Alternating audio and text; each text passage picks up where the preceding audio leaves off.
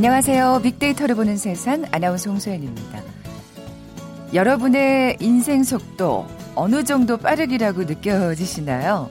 뭐 이런 말 있잖아요. 30대는 시속 30km, 40대는 40km, 50대는 도로 위에서 시속 50km 속도로 달리는 것처럼 시간이 쏜살같이 지나간다고. 참 시간 빠르다. 이 말, 우리 입에서 참 떠나지 않는 말 중에 하나인데요. 그런데 아까 말씀드린 대로 어린이보다 어른들이 훨씬 더 빠르다고 느낀다고 하네요. 도대체 이유가 뭘까? 이지민 작가는 책에서 이렇게 얘기하고 있습니다. 어른은 아이들처럼 많이 걷고 달리지 않기 때문이다. 걷지 않으니까 추억이 없고 그래서 늙는 것이다. 아, 좀 서글픈 말인데요. 그래요. 그날이 그날 같은 인생 참 재미없잖아요. 빡빡한 일상이지만 그 속에서 찾는 소중한 여유, 추억. 아, 그래요. 바로 이 여유에서 그 추억이 나오는 게 아닐까 싶은데요. 어느새 오늘이 또 참 시간이 빠르게도 4월의 마지막 수요일입니다.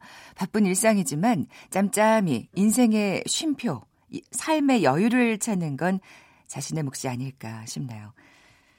나이가 들수록 인생의 속도는 빠르다지만 출퇴근 시간 도로 위의 차량 속도는 늘 답답하죠. 북한에서는 어떨까요? 궁금해지나요? 잠시 후 북한을 부탁해 시간에 대중교통이란 키워드로 남북한의 차이 살펴볼 거고요.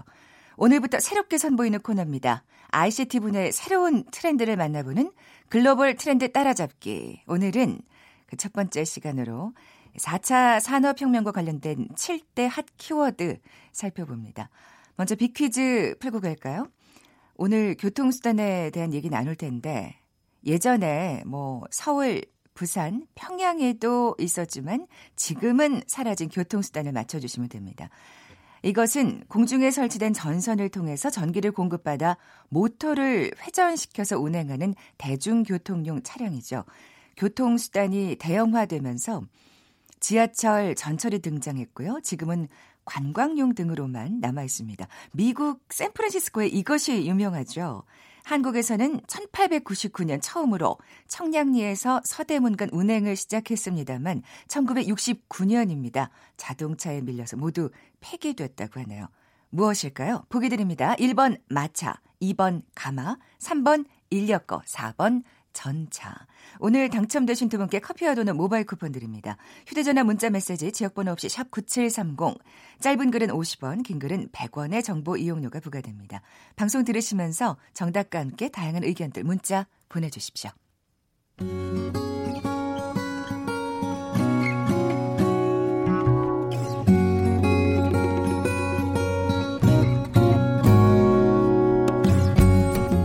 빅데이터야, 북한을 부탁해.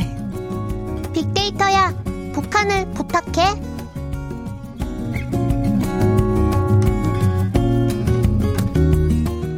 궁금했던 북한의 생활상을 제대로 알아보는 시간이죠. 빅데이터야, 북한을 부탁해.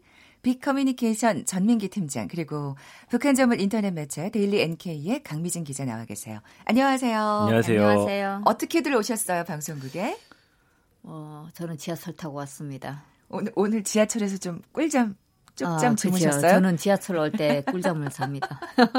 저는 자동차 제 거 아, 가져왔습니다. 졸면 안 돼요. 네, 근데 죄책감이 들죠. 지하철 타고 오셨다고 하니까. 네. 그러니까 좀 환경 시대에 말 맞춰서 네, 근데 쉽지가 않을 것 같아요. 그렇죠. 네. 아, 강 기자님, 우선 궁금한 게, 네. 뭐, 북한에도 버스, 지하철, 택시 다 오, 다 있죠. 있잖아요. 음. 어, 택시 같은 경우는 원래 어, 2000년 전에는 외화 택시만 있었거든요. 아, 이제 네네. 외국인들이 와서 탈 수 있는 음, 택시만 음. 있었는데 지금은 뭐 어, 드물게는 농촌 지역에도 버스가 들어갑니다. 아이 택시가. 아, 네네. 네, 그 정도로 이제 북한 전역에 택시는 많고요. 뭐 버스는 뭐 어, 90년대 이후부터 조금씩 생기다가 2000년대 초반에는 이제 대량 많이 생겨났고요. 음, 뭐 음. 지하철은 평양에 딱 한 곳에만 있고요. 아, 그렇군요. 사실 뭐 우리 지하철도 서울에서 시작해서 이제 지역으로 퍼져 나간 그쵸. 거니까. 그러면, 그러니까 명실상부한 북한의 대중교통 수단은 버스인 거네요. 아, 버스나 기차요. 아, 기차. 기차도 있구나. 그렇죠. 화물차도 대중교통이 될 수도 있죠. 아, 그렇군요. 네. 북한 이제 그 교통법에는 화물차에 몇 명까지 태워도 된다는 그게 있어요. 아, 그런 도로교통법이 있군요. 네, 그렇죠. 아. 그러니까 화물차 적재함에 어, 몇 톤 적재함에다가 짐을 싣고 그 위에는 못하지만 네네. 짐을 싣지 않은 상태에서 음. 뭐 20명 정도 뭐 30명 아. 정도 타도 된다고 음. 나와 있어요. 그럼 그럼 그렇게 화물차를 타면 요금은 요금도 분명히 아 내죠. 그렇군요. 소비 요금을 냅니다. 이제 지역에 따라서 거리에 따라서 네네. 몇 킬로 가면 얼마 뭐 아 돈을 다 냅니다. 그렇군요. 네. 지- 지금 요금 얘기하니까 궁금해졌는데 네. 버스 요금이 제일 싸고 그다음 지하철 뭐 이렇게 버스 되나요? 요금보다 싼게 아마 지하철 요금이 될수아 있겠죠. 그렇군요. 네. 네네. 그 지하철이 또 지역까지 좀 편리하게 어, 이용할 수 있도록 그러면 참 좋을, 좋을. 텐데 저도 그 여의도에 9호선 생긴 다음에 어찌나 편한지 진짜 지하철 잘 그러니까요. 이용하거든요. 그러면 러시아워 같은 것도 있어요? 있어요. 예, 평양은 있는 건가? 어, 네. 평양 같은 경우도 있지만 지방도 있죠. 음. 이제 기차 같은 경우는 가다가 뭐 제동띠가 움직이지 않아서 얼어서 뭐 아. 이렇게 하기 때문에 몇 시간 지연. 네네. 아, 뭐, 그런 게 있군요. 네, 그런 게 있어요. 날씨가 그리고 이제 때. 어, 지금은 조금씩 좀 낮이겠지만 예전에 추웠던 때가 좀 있었거든요. 네, 네, 그때는 모든 교통 수단들이 막 못 나가는 거예요. 다 음, 이제 음. 제동이 막 얼어 가지고 그런 경우도 있죠. 아. 그러니까 러시아어가 기차가 움직이지 않아서 생기는 어쨌든 어, 지연되는 추운 건 데서. 맞네요. 네. 네네 네. 전민기 팀장님. 네. 교통과 관련된 빅데이터 분석부터 살펴볼까요? 네, 지난 1년 동안 한 315만 건 정도 언급이 됐고요. 연관어 보니까 뭐 주로 이제 어 무엇을 타고 다니시는지 이런 비율 좀 알 수가 있었고 네. 그래서 뭐 자, 어, 버스, 자동차, 지하철, 그다음에 택시 이런 순으로 보여지고요. 출근, 그다음에 퇴근, 주차, 아 이런 거 어려운 문제죠. 이런 음. 것들, 그다음에 운전면허, 보험 이런 단어들도 표현이 되는데 감성어들 보면 긍정 감성어는 안전, 편리하다, 좋다, 도움, 훌륭한. 부정 감성은 보시면 스트레스, 부담, 막히다, 불편, 그렇죠. 예, 음. 차 막히고 사람 많고 출퇴근할 때 참 뭐 지옥이라는 말까지 나오니까요. 그렇죠. 그게 주로 출퇴근과 관련해 많이 언급되고 있고 이동 수단으로는 버스, 자동차, 지하철, 택시, 그 최근 공유 서비스 이런 순으로 지금 언급량은 가장 많이 예, 언급이 되고 있습니다. 아, 공유 서비스도. 네. 버스가 가장 많이 언급되네요. 네, 네. 그 강 기자님, 그 저희 이제 버스 얘기하니까 네. 요즘에 이렇게 버스 정류장에 보면은 네. 뭐 몇 분 후에 몇 아, 번 버스 그렇죠. 도착 뭐 이런 거 네. 나오거든요. 네. 뭔가 버스와 관련된 뭐 편리한 서비스라든지 그- 그런 게 있을까요? 일단은 이제 북한은 시간이 없어요. 시간이 버스 시간이 이제 네. 평양시 같은 경우는 정기적으로 다니는 버스랑. 뭐 궤도 전차 있기 때문에 뭐 자주 이용을 하겠지만 지역 같은 경우는 어 사실 이제 한국 사람들은 서울에서 부산까지 가는 거 아, 4시간 아, 지루해서 그 시간 어떻게 가지? 근데 북한 주민들한테는 순간이거든, 그게. 아, 어, 아주 지루하지 않고요. 아, 그 그- 시간 개념이 이렇게 다르고. 그렇죠. 그러니까 버스가 네. 이제 아 오늘 아침에 버스가 있대. 그러니까 오늘 아침이면 되는 거지. 그게 9시 1분, 9시 5분 이게 안 되는 거예요. 네. 그러면 이제 통근 버스 같은 경우도 뭐 어, 5분에 어, 한 대씩 이렇게 돌면 그 5분을 좀 지나쳐도 뭐 개의치 않고 아, 기다리는 거예요. 우린 난리가 나. 그럼요. 네. 빨리 빨리 문화는 이 남쪽에만 있는 걸로 어, 규정 지어야 되겠네요. 있네요, 예. 아, 그렇군요. 어, 전 팀장님, 출퇴근과 네. 관련된 데이터도 좀 얘기해 주세요. 이게, 이제 이게 한 취업 포털하고 설문조사 업체가 이제 조사를 한 데이터입니다. 그러니까 출근하는데 얼마나 걸리는지 봤더니 서울에 거주하는 직장인은 평균 한 55분 정도 걸렸고요. 음. 네. 출퇴근할 때 각각. 그 경기 인천 같은 경우는 평균 1시간 18분 정도. 그러니까 우리가 이 이동 수단 안에서 얼마나 많은 시간들을 하루에 소비하는지를 알 수가 있어요. 그래서 이렇게 우리가 그렇습니다. 시간에 막 그러는 거예요. 막 네. 지금 변명하고 있어요. 이제 어디로 출근하는지 봤더니 서울에 사- 아무래도 기업들이 집중되어 있다 보니까 과반수 이상이 서울에서 이제 수도권 거주자 중에서는 근무하더라고요. 그러니까 서울 거주자는 92.2%가 서울 내에서 이동하는데 이 정도 걸린 거고요. 음. 경기 인천 지역 거주자는 60%가 그쪽에서 서울로 들어오다 보니까 1시간 좀 이상 소요되는 그런 상황이고 출근길 주요 교통수단 보니까 56.7%가 지하철을 이용한다.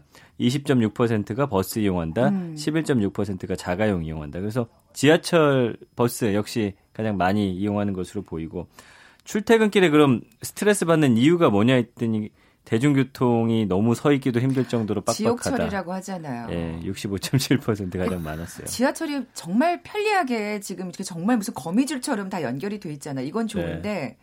진짜 많은 사람들이 이용하다 보니까 그 왜냐면 출근 시간 때 몰리잖아요. 지금 그러니까. 천만 명 이상, 이천만 명 경기도까지 하면은 뭐 그 사람들이 한꺼번에 이동하니까 거의 정말 콩나물? 시루가 따, 맞습니다. 로 없는. 네. 네. 뭐이 정도는 아니죠, 북한은. 뭐 북한은 이 정도는 아니죠. 저는 이제 한국에 와서 음. 아 정말 경쟁 사회다는 걸 느끼는 걸 지하철에서 네, 느꼈거든요. 네, 네, 네. 뭐 회사에서 일할 때는 뭐 각자 이제 조용히 앉아 일하니까 몰랐는데 출퇴근길에 막 뛰어다니거나 뭐 아니면 들어가면 앞에 사람 잔등에 내가 딱 말라붙어 있을 정도로 네, 이제 맞아요. 그 촘- 촘촘해 진짜 음. 콩나물 시루처럼 네, 네. 그걸 보면서 어 열심히 산다는 그런 좋은 생각도 있지만 아 정말 너무 이제 그 고생들 어, 한다. 예. 팍팍, 팍팍한 그런 음. 느낌. 예, 북한은 그렇지는 않죠. 이제 네, 네. 평양도 출근 시간은 조금 좀 그렇긴 하겠지만 네. 멀리지는 않잖아요. 골고루 이제 사람들이 분포가 되어 있기 때문에 아. 그리고 지방 같은 경우는 대부분 자전거가 교통 아. 수단이기 때문에 네. 아침 출퇴근 자전거 다 타고 나가고 대부분 지역에 회사가 있기 때문에 음. 그렇게 음. 막 이렇게 그쵸. 몰려 있거나 워낙 그런 건 우리는 없죠. 여러 가지 것들이 이 서울하고 수도권에 집중돼 있어서 맞습니다. 예. 그렇게 되는 것 같아요. 예. 이 빅데이터가 많이 활용되는 분야도 교통 분야라고 들었어요. 가장 쉬운 알고리즘을 통해서 또 가장 유용하게 활용하는 분야가 바로 교통 분야입니다. 그러니까 음. 요즘에는 교통 카드를 많이 활용하다 보니까 집계가 산출이 그럼요. 쉽군요. 예. 어디서 얼마나 사람들이 타는지 음. 어느 시간대 오. 많이 타는지 이게 그냥 바로 누적이 되니까 음. 이거를 뭐 한 10년치만 통계 뽑아도 아, 몇 시대 이 시간대 여기는 배차를 더 해야겠구나. 아, 아, 여기는 이렇게 사람이 없으니까 좀 배차 시간 뒤로 늘려야겠구나. 이런 것들을 많이 하고 있어요. 그래서 서울시가 지금 대중교통하고 통신 빅데이터 해가지고 서울형 통근 통학 인구 데이터 개발을 하기로 했습니다. 그러니까 시간을 일 그리고 시간대, 성별, 연령대별까지 나눠가지고 음. 예를 들어서 뭐 학생들이 많이 타는 그 시간대는 학교 앞으로 가는 그 배- 버스들을 더 아. 많이 배차한다든지 이런 네네. 식으로 지금 운용하기 위한 그런 것들을 하고 있고요. 제발 그렇게 돼야 될 것 네. 같아요. 그 올빼미 버스 있잖아요. 그것도 사실은 이 데이터 기반해서 아. 그 노선을 짠 거예요. 왜냐면 그 심야 시간대 사람들이 많이 이동하는 그 노선으로 해가지고 짠 겁니다. 음, 음. 그러니까 이게 그냥 하는 것 같지만 요즘에는 그 그렇군요. 시간대에 얼만큼 타고 있는지까지도 알 수 있기 때문에 이런 건 정말 유용한 데이터로서 네. 활용이 되는 거죠. 사실 예. 데이터가 활용이 안 되는 곳이 없는 것 같은데, 네. 예, 특히 교통 분야는 유용하게 쓰이고 있네요. 옛날 얘기 좀 해볼까요? 그 왜 개그맨 이영자 씨가 네, 뭐, 아. 안 계시면 오라이. 오라이 뭐 이런 아, 네. 아 그런 유행어가 예전에 있었어요 강 어, 기자님. 네, 네. 버스 안내양 같은 직업이 있는지 북한에 북한은 좀. 있습니다. 지금 아, 현재도. 지금도? 네, 지금 현재 됐고요. 아, 부부가 같이 버스를 타는 그런 사례도 좀 많아요. 아, 그러니까- 아, 그러니까 안내양이 그 아내 되시는 분이고 그렇죠. 운전하시는 분이 네, 남편. 남편이고. 아, 그러니까 북한은 에, 표를 받아야 되고, 그러니까 전산화가 다 안 되어 네, 있잖아요. 네, 네, 네, 네. 그러면 그 표를 그 버스 표를 또 받아야 되는 그런 상황도 있고 자리가 있으면 북한 같은 경우는 한국은 이제 그 경로석이 따로 정해져 있지만 북한은 경로석이 없잖아요. 음. 그럼 안내양이 이렇게 안내를 해서 이렇게 하기 때문에 대부분 버스들은 다 있어요. 아, 네. 노약자석이 없구나. 우리는 사실 요즘 뭐 다른 외국에서도 그런데 이 고령 운전자와 관련된 좀 이슈가 좀 불거지고 있잖아요. 전 세계적인 이슈예요. 그래서 그렇죠. 예, 예. 고령 운전자를 몇 세까지 운전을 하게 해야 되는 것이냐.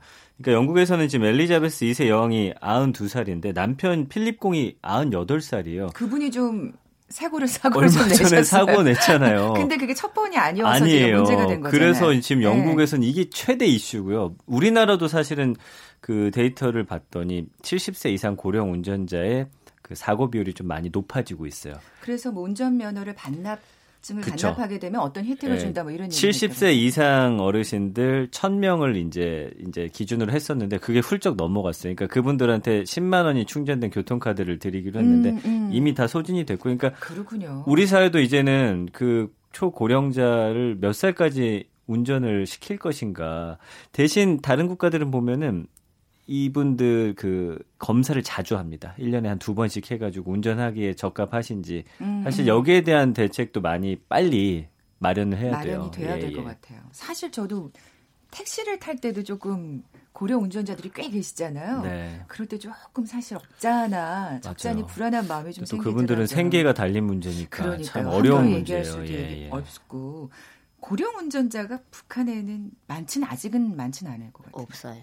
네, 음. 네. 저는요, 네, 네. 기자처럼 어디 급히 이제 방송 때문에 가야 되는데 지하철 타고 가는 거리가 넓기 때문에 길어서 택시를 어쩔 수 없이 타는데 택시가 직선으로 가는 게 아니라 좌우로 이렇게 흔들흔들하며 가는 거예요. 네. 되게 무서웠어요. 어. 근데 고령 운전자가 이제 그 하셨고 그래서 진짜 이거는 문제 그러니까 정책적으로라도 뭐가 이제 음. 조치가 맞습니다. 취해진다고 예, 예. 저는 생각을 하고요. 실제 북한 같은 경우는 아 60세면 무조건 회사에서 퇴직을 해야 돼요. 그러니까 60세 이상 운전자는 없어요. 아. 오수에서도 다 그렇군요. 내려야 되고 예, 예. 차에서도 아. 내려야 되고 개인 자가용은 부득이하게 없잖아요. 아, 그렇군요. 이렇게 또 이 대중교통에 관련된 것도 또 음. 북한과의 차이를 느낄 수가 맞습니다. 있네요. 예. 전 팀장님 비퀴즈 네. 문제 내주세요. 자, 예전에 서울, 부산, 평양에도 있었지만 지금은 사라진 교통수단 맞춰주시면 됩니다. 전기 공급받아서 모터 회전시켜서 운행하는 대중교통용 차량이죠. 그러니까 공중에 설치된 전선을 통해서 전기를 공급받습니다. 미국 샌프란시스코 이것이 유명하고요. 한국에서는 1899년 처음으로 청량리 서대문간 운행 시작했는데 1969년 마- 자동차에 밀려 다 없어졌습니다. 이것을 맞춰주시면 됩니다. 1번 마차, 2번 가마, 3번 인력거, 4번 전차. 네, 정답 아시는 분들 저희 빅데이터로 보는 세상에 지금 바로 문자 보내주십시오. 휴대전화 문자 메시지 지역번호 없이 샵 9730, 샵 9730입니다. 짧은 글은 50원, 긴 글은 100원의 정보 이용료가 부과됩니다. 지금까지 빅데이터 북한을 부탁해 빅커뮤니케이션 전민기 팀장, 북한 전문 인터넷 매체 데일리 NK의 강미진 기자와 함께했습니다. 고맙습니다. 감사합니다. 잠시 정보센터 헤드라인 뉴스 듣고 돌아올게요. 정부는 오늘 국무회의에서 6조 7천억 원 규모의 추경 예산안을 의결하고 내일 국회에 제출하기로 했습니다. 사회적 참사 특별조사위원회가 세월호 CCTV 증거자료 조작 의혹에 대해 정식으로 검찰에 수사를 요청했습니다. 2008년 신한 금융지주 측이 이상득 전 의원 측에 이명박 전 대통령의 당선 축하금을 건넸다는 의혹과 관련해 검찰이 라응찬 전 신한 금융지주 회장을 소환했습니다. 출근하던 김명수 대법원장의 승용차에 화염병을 던진 70대에게 검찰이 징역 5년을 구형했습니다. 책임 경영을 한 기업인은 연대 보증 없이 받은 대출을 갚지 않아도 신용정보상 불이익을 받지 않게 됩니다. 지금까지 헤드라인 뉴스 정한나였습니다.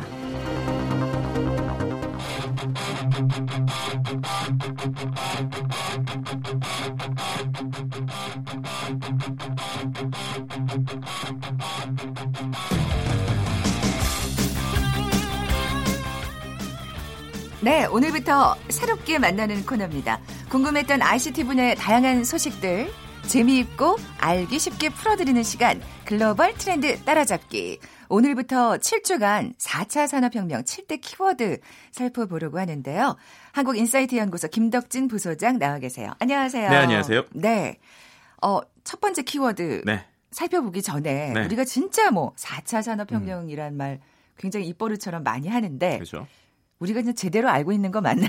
산업혁명에 대해서. 네, 그래서 제가 이제 사람들이 생각하는 4차 산업혁명이 어떠한 느낌인지를 네. 한번 빅데이터 감성 분석을 해봤어요. 음. 최근 6개월 동안 사람들이 생각하는 바를 알겠어 일단 감성을 좀 분석해봤는데 긍정이 한 52%, 부정이 28%, 중립이 한 18% 정도 나왔습니다. 음. 근데 이제 감성어들이 예를 들어서 긍정은 그냥 좋다, 최고, 기대, 우수, 성공 이런 게 나왔고 부정 감성어로는 부담, 비판, 뭐 어렵다, 우려 이런 것들이 나왔는데요. 아, 네네. 근데 관련 내용을 살펴보면은 뭔가 구체적인 내용이라기보다는 약간 좀 벙벙하다고 표현을 하죠. 그렇죠. 약간 이렇게 좀 넓은 키워드의 느낌. 그러니까 어떻게 보면 기대는 되는데 좀 잘 모르겠고 어렵거나 부담되기도 하다. 혹은 막연한 걱정이 든다. 막연한 이런 걱정이 식의. 있죠. 공포가 있습니다. 맞습니다. 이런 느낌이 좀 들어요. 그래서 음. 좀더 구체적으로 4차 산업 혁명에서 이야기 위해서 오늘부터 4차 산업과 관련된 다양한 이야기 중에 한 7가지 정도의 키워드 한번 얘기해 보려고 합니다. 그러니까 잘 모르니까 하니까 그 부담감이 좀 공포로 그렇죠. 어, 나의 생활에 불이익이 오는 건 아닐까 그렇죠. 이렇게 뭐 우리가 뭐 로봇이나 인공지능이 우리 일자리 다 뺏어가는 거 아니야? 뭐 이런 그러니까요. 것들. 네. 그래서 마련한 시간입니다. 오늘 첫 시간 어떤 키워드 만나볼까요? 네, 일단 본격적인 내용 들어가기 전에 근본적인 4차 산업혁명에 대한 이야기를 좀 잠깐 해야 될 것 같아요. 네. MC님은 4차 산업혁명 하면 가장 먼저 머릿속에 떠오르는 키워드 어떤 거 있으세요? 저는 진짜 딱그 단순하게 알파고가 제일 먼저 떠올라요. 네. 알파고. 그렇죠. 예, 이제 예. 많은 분들이 정말로 알파고 얘기를 많이 하세요. 그만큼 뭐 인공지능이라는 것이 이제 우리에게 줬었던 충격이 있기 때문인데. 예. 뭐그 외에도 이제 관련된 키워드를 생각하면 그러다 보니까 기술적인 키워드가 많이 나와요. 음. 뭐 이제 말씀하셨던 인공지능, 빅데이터 이런 것들에 대한 얘기가 나오는데 좀 그것보다 핵심적인 내용이 있다는 거예요. 그래서 아. 제가 이제 최근 1년 동안의 SNS 기 데이터를 갖고 4차 산업 혁명이라는 키워드로 빅데이터 분석을 또 한 번 해봤습니다. 그랬더니 1년간의 데이터가 한 32만 1,564건이 나왔는데 가장 많이 언급된 키워드가 평상시에 제가 생각했었던 4차 산업혁명의 핵심 이야기라서 좀 개인적으로 놀랐는데요. 오, 예, 네, 바로 변화라는 키워드예요. 아. 예, 우리가 이제 이거를 잘 이제 까먹는 거예요. 뭐냐면 4차 산업 혁명 하니까 아 뭔가 기술적인 거에 막 이렇게 얘기를 하고 있는데 근원적으로 어쨌든 변화가 일어난다라는 게 이제 어떻게 보면 핵심이겠죠. 그리고 그 변화라는 게 어떻게 보면은 이미 우리 삶에서 다양한 분야에서 조금씩 일어나거나 어느 부분에서는 급격하게 변화가 일어난다. 그러니까 결국에는 4차 산업혁명은 어쨌든 무언가 변화를 이끌어낸다라는 걸 우리가 먼저 좀 까먹으면 안 된다, 잊어서 안 된다라고 얘기를 하고 싶습니다. 큰 개념이 변화다 이런 그렇죠. 말씀이신데 구체적으로 그럼 변화에 대해서 좀 조목조목 짚어볼까요? 네, 이제 예. 변화에 대해서 좀 볼 때 일단은 4차 산업혁명의 개념을 처음으로 얘기했었던 세계 경제 포럼의 의장인 클라우스 슈밥이라는 사람이 네, 네. 4차 산업혁명을 이렇게 정의를 했어요. 초연결성과 초지능성에 의한 생산성 향상이다. 이렇게 얘기를 하는 것이죠. 어렵다. 네, 그러니까 이제 한 단어씩 좀 한번 얘기를 네, 해볼게요. 초연결성이라는 게 도대체 뭘까라고 보면은 연결이라는 개념이 이제 우리가 예전에 사람끼리 뭐 연결된다면 전화로 연결하거나 음. 뭐 만나서 대화하거나 이런 것들이잖아요. 근데 요즘에는 그런 게 아니라 기계 그리고 우리에 있는 모든 것이 이제 인터넷에 연결된다라는 개념이에요. 그래서 초연결이라는 말을 쓰는 겁니다. 그 네트워크가 이제 정말 SNS를 통해서 그렇죠. 이루어지고 있잖아요. 네, 네트워크 예. SNS뿐만 아니라 냉장고도 요즘에 인터넷에 연결되고, 뭐 전자레인지도 인터넷에 연결되고. 아, 그러네요. 네, 그런 이제 말을 하죠. 그렇죠. 그러니까 모든 기계가 연결이 돼서 사람과 사람뿐만 아니라 사람과 네. 기계가 뭐 연결되는 이런 걸 초연결이라고 하고요. 초지능은 앞서서 말씀하셨던 인공지능과 관련된 얘기 네, 네. 이렇게 인식하시면 될 것 같고 그두 개를 통해서 이제 그 어떤 경계가 무너진다라는 개념에서 이제 그 경계가 무너지는 것을 뭐 생산성 향상이라고 얘기도 하기도 하고 탈경계 혹은 초산업 사회 이런 식으로 얘기를 해요. 그래서 과거에는 뭔가 A라고 하는 회사는 뭐 컴퓨터만 만드는 회사다, 아. 소프트웨어 만드는 회사였다라고 하면은 이런 회사가 이제는 더 이상 경계가 무너지는 거죠. 예를 들면은 구글이라고 하는 회사가 원래는 뭐 소프트웨어 뭐 아니면은 뭐 스마트폰 아니면 뭐 이런 인터넷 회사였는데 뭐 향후에는 자동차를 만드는 회사가 될 수도 있는 이런 식의 이제 경계가 무너지는 이러한 변화들에 대한 이야기를 하고 있습니다. 네. 그러니까 초연결과 초지능을 바탕으로 해서 그렇죠. 이제 탈경계가 음. 아, 이루어진다는 말씀이신데 그러면 그거에 관련된 오늘 키워드는요? 네, 오늘의 키워드는요. 4차 산업혁명의 첫 시작인 초연결, 그러니까 연결을 이끄는 기술인 사물 인터넷과 관련된 아. 얘기를 한번 해보려고 합니다. 말하는 인터넷. 네, 뭐 말하는 인터넷으로 될 수도 있고요. 이제 앞서서 말씀드린 사물이 무- 물건이잖아요. 그러니까 네네. 모든 물건이 인터넷에 연결된다라는 개념이 간단하게 생각하면 사물 인터넷이에요. 음. 그러니까는 뭐 가전제품, 모바일 장비, 웨어러블 컴퓨터 아니면은 심지어 뭐 TV, 마이크, 뭐 요즘엔 인형도 인터넷에 연결되는 이런 모든 것들이 인터넷에 연결되는데 그러니까 과거에는 어떤 기- 인터넷 안에 연결되지 않았던 것들이 많았는데 이런 것들이 모두 다 인터넷에 연결이 되다 보니까 이제 모든 게 연결이 되는 거예요. 그럼 그렇게 되면 무엇이 바뀌느냐? 일단은 우리를 둘러싸고 있는 모든 것이 측정이 되는 겁니다. 그러니까 앞서서 우리가 이제 어 이제 뭐 교통과 관련된 네네, 이야기 했었잖아요. 빅데이터, 예. 네, 빅데이터 얘기할 때 그 자동차가 그럼 이렇게 생각하시면 버스가 운행하는 그 운행 데이터가 그럼 어떻게 모이는 거야? 라고 볼 수 있잖아요. 음, 음. 근데 그게 뭐냐면 요즘에는 자동차에 다 그 특히나 이제 버스에 인터넷이 연결되는 센서들이 있는 거예요. 네, 네. 그러니까 버스의 모든 어디에서 쓰고 어디에서 움직이고 이런 것들이 버스 정류장마다 데이터를 다 기록을 하게 돼 있습니다. 그러니까 과거에는 뭔가 어디에서 어디 움직여요 그러면은 뭐 운전기사님이 아 지금 출발합니다라고 얘기를 해야 되는 시대였다고 치면 네, 네. 지금은 버스 정류장과 버스가 직접적으로 데이터를 주고받는 사물 인터넷의 개념이 이제 버스에도 들어가는 거죠. 굳이 말하지 않아도 알 수 있는. 그렇죠. 이제 그렇게 되니까 모든 것이 정확하게 측정이 되는 거예요. 그러니까 네, 사람은 네. 또 그게 정확하게 기록이 틀릴 수도 있잖아요. 근데 센서가 정확하게 기록이 되고요. 그걸 통해서 이제 융합이 되는 겁니다. 그러니까 음. 기존에는 없었던 생각들을 만들 수 있는 거죠. 말씀하셨던 것처럼 어, 노선이 기록이 되니까 그걸 갖고 노선을 바꿔볼까? 이런 것들이 이제 기존에 음. 없었던 융합이라는 개념이에요. 그러니까 이게 시간과 공간이라고 하는 과거에 있던 제약도 없어지게 되는데 이러다 보니까는 이제 어떤 이제 그, 그 어떻게 컨설팅 전문 회사나 연구 회사들에서는 2009년까지는 사물 인터넷 기술을 사용하는 사물 그러니까 물건의 개수가 한 9억 개 정도였는데 2020년까지는 이 기, 그 기계들이 260억 개까지 늘어난다. 아. 그러니까 우리가 있는 모든 대부분의 사물들이 다 인터넷에 연결되는 시대가 오고 있다라고 좀 평가하거나 음. 예상하고 있는 부분이 있습니다. 네. 아까 말씀하신 대로 4차 산업혁명 하면 핵심 키워드가 변화라고 하셨는데 그렇죠. 진짜 이건 정말 엄청난 변화입니다. 네. 사실 지금 우리 생활을 좀 구체적으로 예를 들어서 한번 설명해 볼까요? 네, 뭐 예를 들면은 이제 모니터링이 가능하다 보니까 뭐 이런 것들이죠. 예를 들면 과거에는 냉장고를 한번 예를 들어볼게요. 냉장고에서 어 우리가 장을 본다라는 개념이 예전에 이런 거잖아요. 그냥 내가 냉장고 뭐 있지 하고 열어봐요. 열어봐서 냉장고를 막 파봅니다. 한마디로 냉장고를 파봐서 아 이건 먹을 수 있고 먹을 수 없고 막 이런 상황에서 아 그러면 오늘 내가 계란이 몇 개 남았으니까 오면서 장을 봐야지라는 개념이었잖아요. 그런데 이 냉장고에 인터넷이 연결되고 센서가 연결된다는 개념은 이런 거예요. 냉장고 안에 있는 센서가 일단은 냉장고 안에 어떠한 어떠한 물건이나 식품이 있는지를 다 기록을 합니다. 예를 들면 이런 거죠. 계란을 놓는 통에다가 센서를 연결을 해요. 아. 네, 그러면은 우리가 계란 놓는 홈이 뭐 예를 들어 20개라고 쳐보세요. 그럼 거기에서 계란이 10개만 있으면 얘가 10개는 있고 없고를 체크를 하잖아요. 근데 그게 이제 3개밖에 안 남은 거예요. 음. 그럼 그 상황에서 얘가 신호를 주는 겁니다. 아. 그래서 아, 이 와. 센서를 통해서 인터넷을 통해서 야, 지금 네가 계란이 3개밖에 없어라는 얘기를 하는 거죠.